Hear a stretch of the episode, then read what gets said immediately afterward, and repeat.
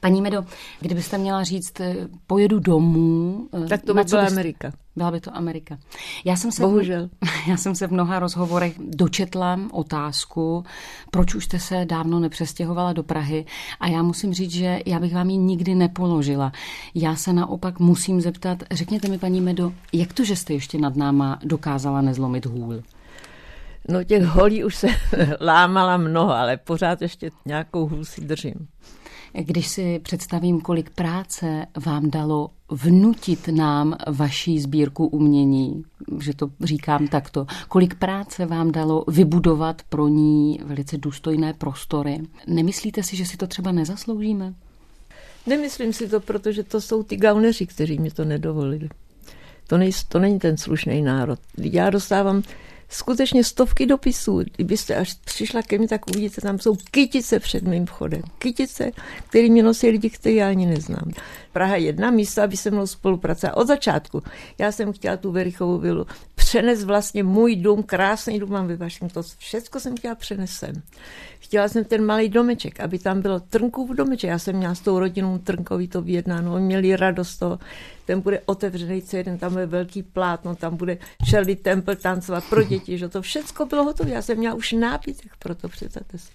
Vy jste vymyslela projekt Park Soch a ten vám také... To je deset nad... roků. Teďko konečně ten starosta prohlásil někde, že národ paní Mládkou miluje, ale že jako oni mají určitý problémy, ale teď mě dovolil na té pravé straně, tak od řeky na ten kousek, že tam smí dát sochy. Tak teď si vymýšlím, aby to byly nápadné sochy, aby jako si Praha řekla, hele, tak tohle to by tady bylo hezké.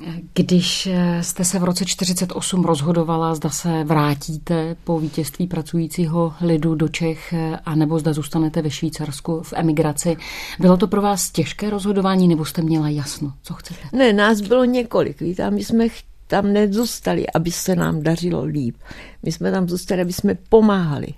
My jsme ohromně pomáhali. Mě Švýcaři dali možnost, kdykoliv budu seženu 1500 švýcarských franků, jestli si pamatuju, tak vždycky můžu zase dalšího člověka přivést. Takže tam byla celá skupina českých uh, intelektuálů. Karel Belák, fantastický, tam žil. Uh, moc báječná skupina tam byla. Ale víte, tak jsem si často teď nedávno uvědomila. To byly skoro, tam přišla skupina první, který měla reálku, reál. a pak tam přišla skupina, který měli gymnázium jako. A ty vám přeskočili všechny ty ostatní. Jak je důležitý to gymnaziální vzdělání, ještě pořád myslím. Ta latina, víte, to úplně jinak ten mozek formuje, myslím. Sběratelka a mecenáška umění Meda Mládková, hostem vysílání Českého rozhlasu Dvojka. Paní Medo, eh, vy jste říkala, že už jako studentka jste vlastně zůstala původně ve Švýcarsku a pomáhali jste eh, dostávat za hranice studenty. Pak s mužem jste celý život podporovali umělce, kteří zůstali za železnou oponou. Proč? Byli tak výjimeční, a, nebo to byla záležitost spíše lidská? Ne, vůbec ne. Ty výtvarníci, kteří zůstali za železnou oponou ty se skoro vždycky zkazily. Naopak, já jsem sem jezdila a hledala jsem tady výtvarníky, který tady žili v těžké době a byli výjimeční. Taková Šimotová, Kolíbal, Nepráš, jo, to byly úžasné kapacity. Já jsem jim chtěla pomáhat. Já jsem nechtěla dělat sbírku, to mě v životě nenapadlo. My jsme chtěli pomáhat těm dobrým výtvarníkům, aby vydrželi. Ta doba byla hrozná. Že?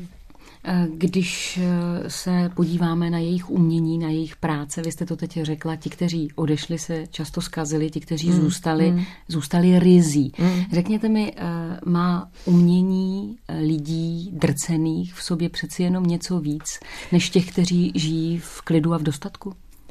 Ne, víte, já si myslím, že ty, kteří právě chtěli, jako bylo jasný, že by chtěli vyjet ty mladí, tak než ještě se jim pozval, tak už měl lístek. Když to ty staří, takový Cíkler, Nepraš, Šimotová, no ty, když se mě zvala, ta jedna, teď nevím, která to byla žena jednoho toho výtvarníka, myslím, že Cíglera, dokonce pracovala v takový cestovní kanceláři, že měla zadarmo lístek. Tak já jsem říkala, tak přijď tam krásným v Karibském moři odpočet. Medo, já musím pracovat, já nemůžu. Nikdo nepřijel, přece si, nikdo nepřijel z této skupiny kromě Šimotových, který jsem nějak jako donutila, A to jsem si vymyslela takový trik, že mi se koupili nějaký sochy nebo obrazy, já jsem napsala, přišlo to poškozený, tak teď mě poraďte, co mám dělat. Buď vám to pošlat, to musíte nechat zaplatím tě cestu, nechat to spravit, eh, musí to pojistit, anebo to nechám udělat já. Tady, tady to bude dražší, tak si to rozmyslete. Ale je třetí možnost, že ji pustíte do Ameriky a oni to tam všechno spraví. No, tak oni měli asi mnoho schůzy a pustili a ona byla tak šťastná. Ona tam byla u nás dva měsíce. Jak to, že jste měla na umělce, kteří tady jsou a do kterých stálo za to, mm. řekněme, investovat, že jste na to měla takový nos? Jo, no já mám asi nos na umění, já myslím. Kromě toho můj manžel úžasně citlivý. A kromě toho, no co tak mě pomáhalo? Měla jsem štěstí. Vy jste říkala, že jste tehdy ta díla nakupovala prostřednictvím art centra, mm-hmm. které nesmělo nabízet ani prodávat, ale vy jste říkala, že tam byl ředitelem velice slušný komunista a ten sám vymýšlel triky, jak úřady obelstít. Ano, ano.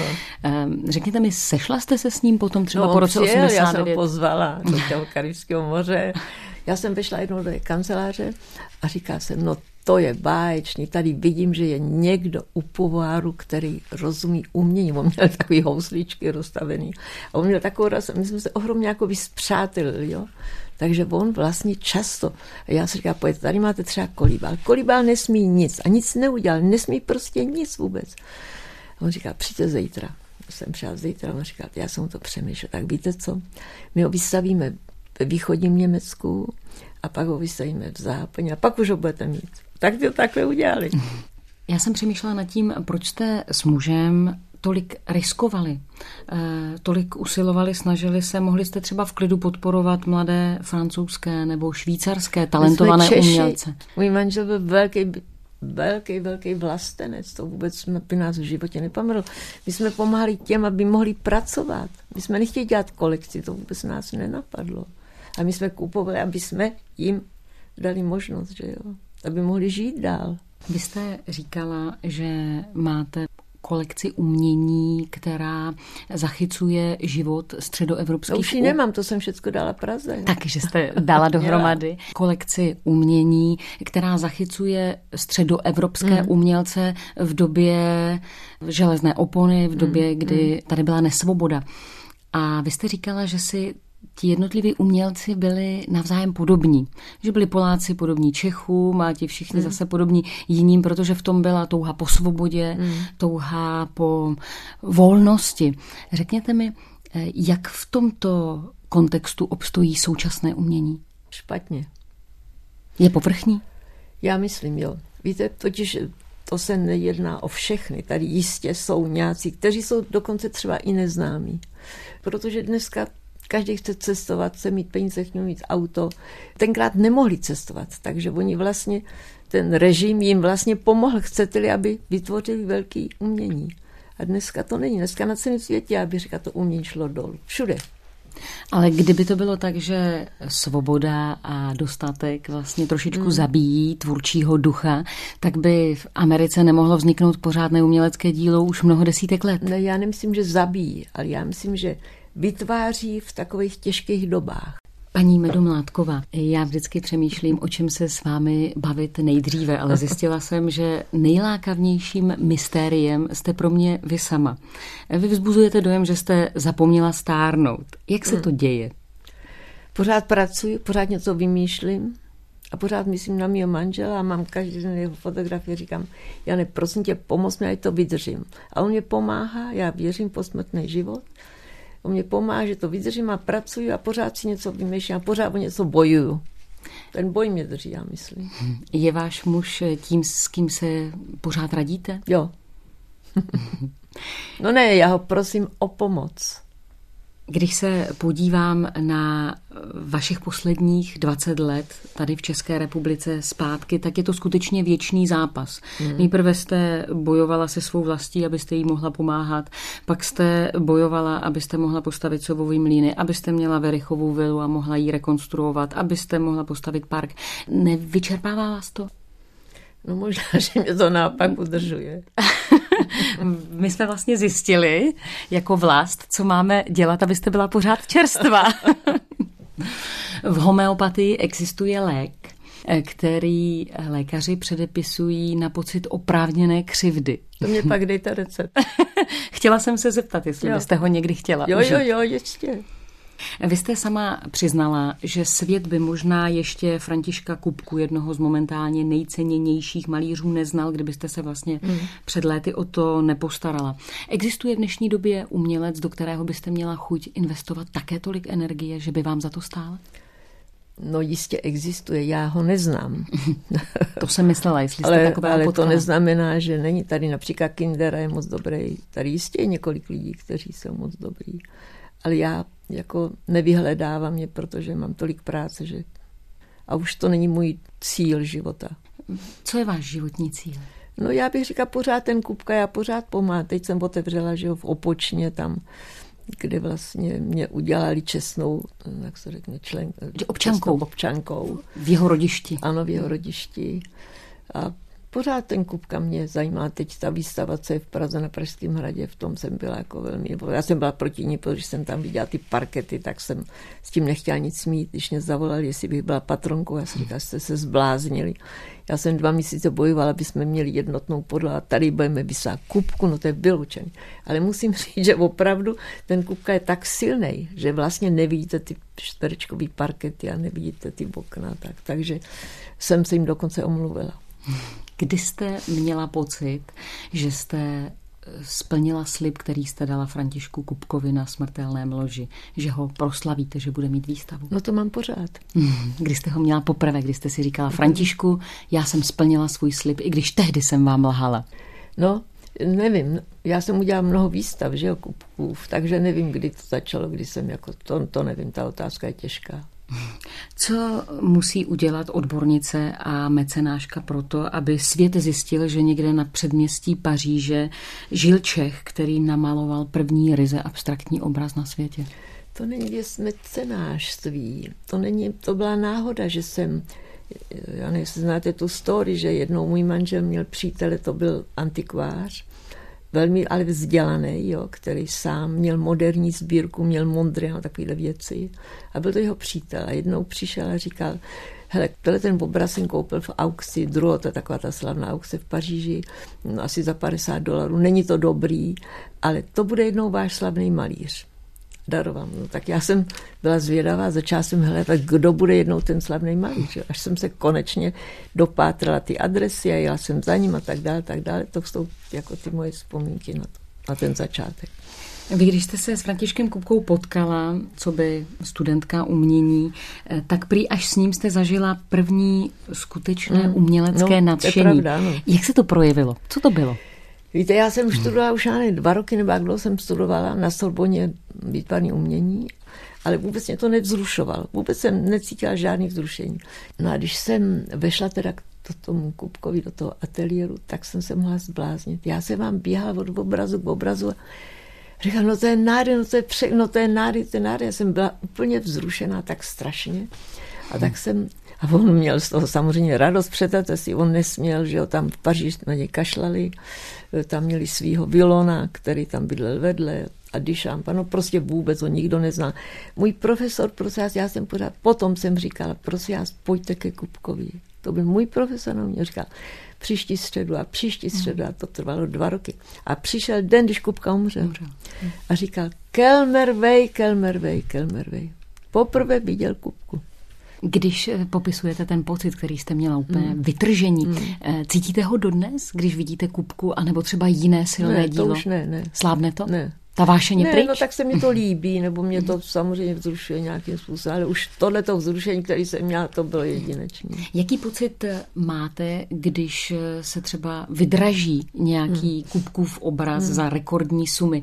Máte pocit, že byste ho chtěla mít ten obraz, anebo ne, sebe uspokojení? Pocit, že si nejsem jistá, že je pravej. Potkalo vás hodně kopií už? Jo, moc. Teď to nějak přestal, jeden čas tady v Praze to bylo šílený. Když se podíváme na Kupkovo celé dílo, máte ho dokonale zmapováno, anebo třeba existuje obraz, který nevíte, kdo má? Ne, myslím, že ne. No, tak já zrovna teď vám nemůžu říkat, kde kdo má, ale to se ví, samozřejmě dneska nemůže nikdo mít Kupku, aby, aniž by se to věděl. Ne, to není problém. Sběratelka a mecenáška umění Meda Mládková hostem vysílání Českého rozhlasu Dvojka. Paní Medo 25.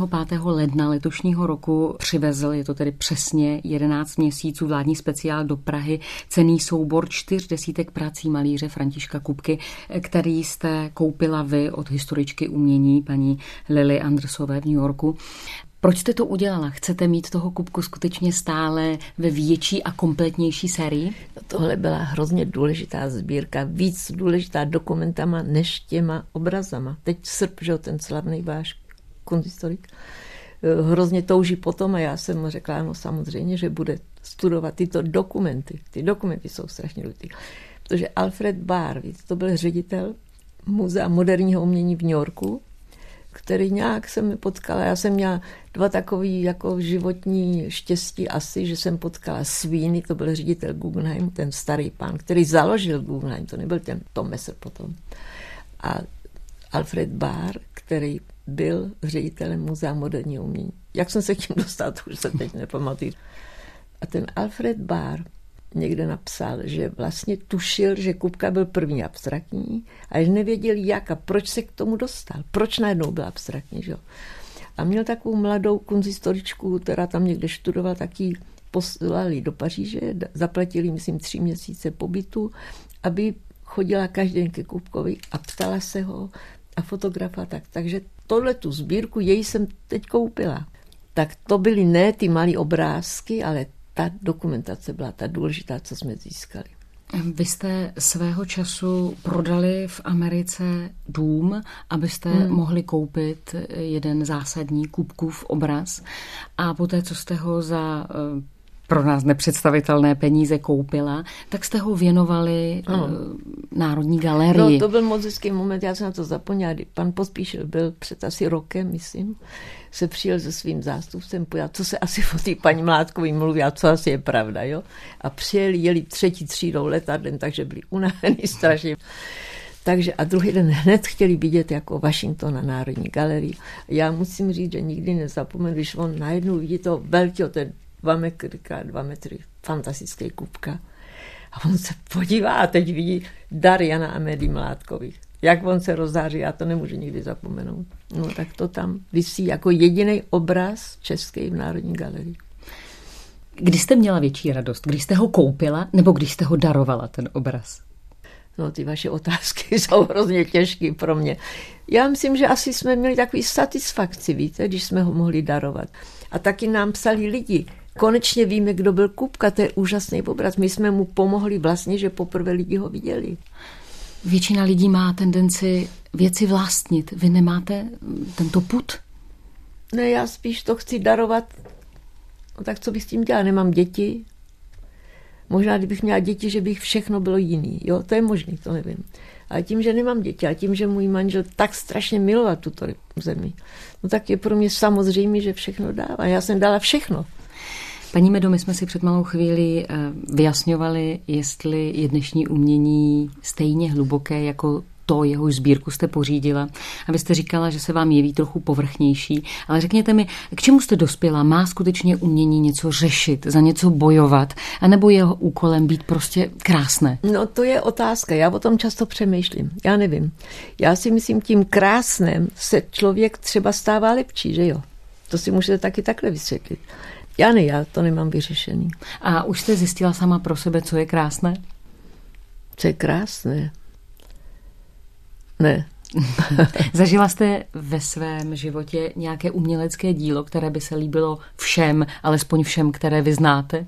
Ne. A hledáte? Ne. A co hledáte? Já už nic nehledám, víte, já už jsem dosti stará, abych jako žila z toho, co jsem prožila. Teď mám tolika plánů tady ještě v Praze udělat, takže nemám čas, abych takovýhle věci. Já nechodím hledat mladí lidi. Když k mně chodí mladí výtvarníky, my vystavujeme jenom z doby, když přišli komunisti. Jo. Tím jsme vlastně se stali takový jako speciální muzeum a tím o nás píše vlastně celý svět, že máme opravdu články na Google a tak dále, tak dále. Protože já nejsem proti mladým lidem, ale tady je spousta galerií, oni musí procházet těma galeriemi, než se dostanou, víš, Když se podíváte na staré umění, na renesanční období hmm. krásných madon, na gotickou deskovou malbu, dělá to s vámi totež, co třeba Kupkovy obrazy?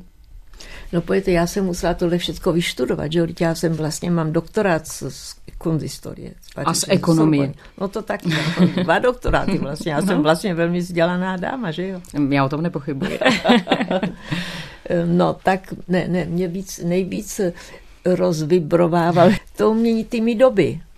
Když se podíváte na umění eh, jako takové, jako kategorii, pořád je tady taková ta klasická otázka, eh, čím to je, že některý obraz, který se nám líbí, stojí tři tisíce korun a jiný obraz, který se nám líbí nebo se nám nelíbí, stojí 30 milionů. Co pro vás vystihuje ta cena obrazu? No na to já tak vůbec nepřemýšlím. Podívejte se, jsou noví kolekcionáři, kteří ničemu nerozumějí většinou a kupují to, co je slavný. Ne? Tak dneska kandínský jány stojí třeba 10 milionů kupka, pořád třeba dejme tomu stojí pět, abych vám řekla ten rozdíl. To, teď si to vymýšlím. Jo? Ten kupka bude jednou třeba stát 15 a kandínský bude dokonce méně. Já myslím, že ne, protože kandínský je velký výtvarník. Ale to je věc módy. Ty galerie, že galeristi, kteří musí vydělávat. To tak vždycky byla a bude. Investovala vy byste teď do současného umění? Já jsem nikdy neinvestovala. Ale teď jsem jako si koupila několik věcí, jo. Ani vám nevím ty jména. A ne těch moderních, ještě zase z té doby vlastně. Já se nechci neslušně bavit o penězích, mě spíš jenom eh, zaujalo to, že když bylo hodně, já nevím, jak to říct lépe, ale dusno kolem sovových mlínů a kolem vystavení vaší sbírky, kterou jste darovala, tak jste řekla, že už toho máte dost a že tu sbírku prodáte a výtěžek dáte eh, na opuštěná zvířata jo, jo, a podobně. Jsem... A já jsem si tehdy říkala, jaký vlastně vy máte vztah k té sbírce? No mám, ale už jsem byla tak z toho otrávená, nešťastná a já milu zvířata víc než lidi. Totiž víc než umění, pardon. Ano, a to je Švajco říkal, čím víc poznávám lidi, tím víc milu zvířata. A to je můj případ. Když se vrátím k té sbírce, vy jste ji s mužem vybudovali velice komplikovaně, složitě.